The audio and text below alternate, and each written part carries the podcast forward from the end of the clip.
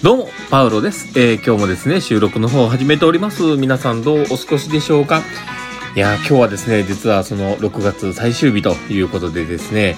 えー、まあ、報告書をね、提出するというのをね、頑張ってやっておりました。で、えー、その前にですね、あの、スタッフのね、えー、話を聞いたりとか、えー、少しアドバイスをしたりとか、いろんなことをやっているとですね、あっという間に時間が過ぎちゃいまして、えー、帰ってきたのがね、本さっきだったんですよね。で、まあ、帰りがけにですね、ちょっと、まあ、今日ぐらいに祝杯をあげようかというか、まあ、ちょっと、あの、楽しもうかなと思って、えー、飲み物を買ってきたんですけど、まあ、そんなね、えー、忙しい毎日の中の、まあ、1ページがやっと終わろうかなと思って なっております。で、またね、明日からは、まあ、7月ということでですね、えー、また少しまたね、切り替わって、また頑張っていく感じになると思うんですけど、まあ、なんせね、えー、1日2日が、あの、土日ということで、まあ、7月初めはね、ちょっとゆっくり過ごしてから、また明日から踏ん張ろうかというところでございます。まあ、そんな感じでですね、えー、今日も、えー、やっていこうかなと思っております。最後までお付き合いいただけると嬉しいです。はい。ということで始めていきます。パウロのマインドブックマーク。この番組は、看護を楽しくをコンセプトに、精神科看護の視点で、日々生活の中から聞いているあなたが生き生き生きるエッセンスになる情報をお届けしています。はい。ということで、えー、今日も収録を始めております。皆さんどうお過ごしなんでしょうか？えー、今日はですね、どんな話をしようかなって思いながらなんですが、えー、今日は、あ、ごめんなさい。今日は、えー、共有するのは症状ではなくて何があったかという話をね、こうしようかなと思っております。で、えー、まあ、本題に入る前にですね、お知らせをさせてください。私のずっと応援しているライトシップの URL 貼っております。もう1000回も超えまして、1050回ぐらい回っております。もっともっと頑張ってね、えー、浸透させていただけたら嬉しいなと思ってるので、みんな回してみてください。で、えー、あとですね、え、うちの事業所のですね、え、採用説明会の URL も貼っております。え、私たちは、あの、スタッフを募集しております。少しでもね、えー、精神科訪問看護に興味がある人がいたらですね、えー、ぜひ来てみてください。ということで、えー、今日の放送を本題に入ろうかなと思っております。で、えー、今日はね、その、まあ、共感っていうものに関しての、まあ、話なんですけどもね。で、あの、人って、あの、話をしていると、大体人の話にですね、同調したくなるんですよ。大体の人ね。で、まあ、それって自然なことではあるのかなと思うんです。やっぱりその、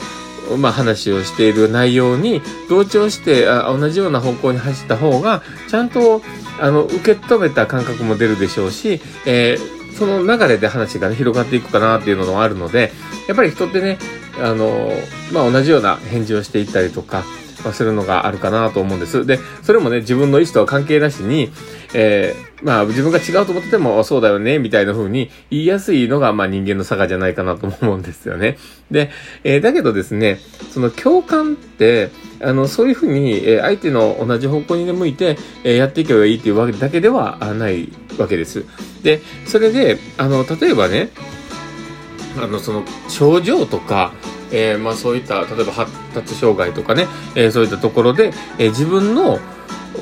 困りごと、今までね、やってきて苦労したこととか、自分がすごく辛かったこととかって、えー、まあ話をしてくれた時にね、ああ、そうそう、僕もその気があるからわかるよ、みたいな話をこう言った時に、まあ、わかるのって普通は思うよ。と思うんですよ。だけど、言ってる側からしたらね、あんまりそこでね、ピンときてないですよね。だから、あの、改めてその、向こう側、その相手側からしたら、えー、その言ってるのに、そこを変にあの同調してきて、なんか、すごく気使うししんどいみたいな風にやっぱなりやすいですよね。で、えー、でもその、その共感するべきところっていうのは、その症状ってやっぱり人それぞれ持っていて、人それぞれの、えー、困りごとがあって今に至っていることを考えたときにね、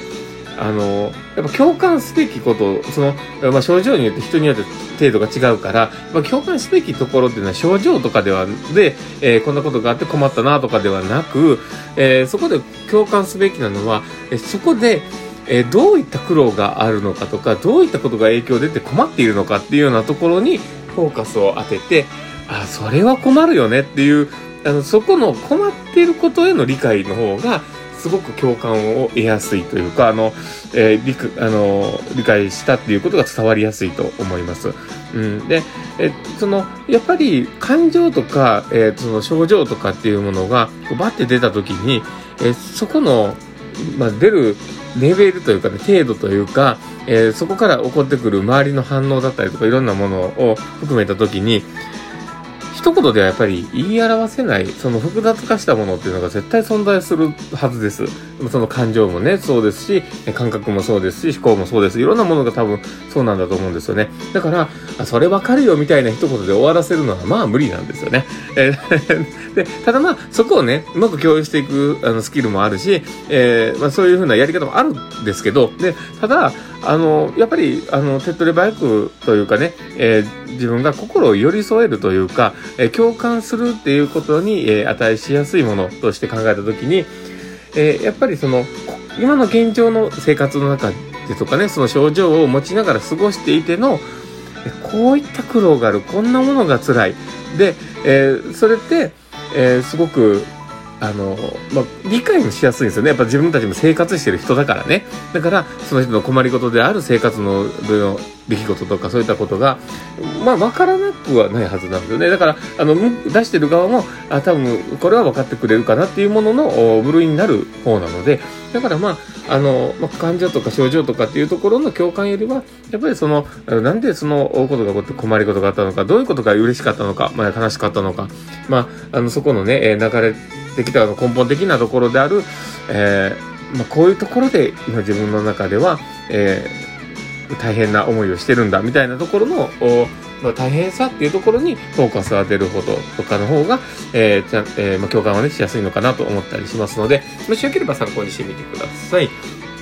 ということで、えー、今日の放送はこれで終わるかなと思っております。えー、この放送を聞いて面白かったの、楽しかったの、なるほどなと思う方がいたら、ぜひフォローいただけたら嬉しいです。えー、あとですね、えもしよければ、リアクションも残してもらえると、パールさん喜びますので、どうぞよろしくお願いします。で、えまあ、こういった放送をね、え入れているんですけど、えもし誰かに他の人にも、パールさんこんなこと言ってるよって言って、えご紹介いただけると、パールさんお喜びますので、どうぞよろしくお願いします。なんなら、あの、えー、こんな人に紹介しましたよって、えー、褒めてって言われたらめっちゃ褒めます。なので、あの、なので、えっ、ー、と、まあ、もし、あの、どっかに誰かにお知らせしたら、えー、あの、少しお便りもいただけると嬉しいです。はい。ということで、えー、今日の放送はこれで終わるかなと思っております。えー、この放送を聞いて面白かったなた、あこの放送を聞いたあなたがですね、明日も素敵な一日になりますようにっていうところで、ではまた間違っちゃった。ではまた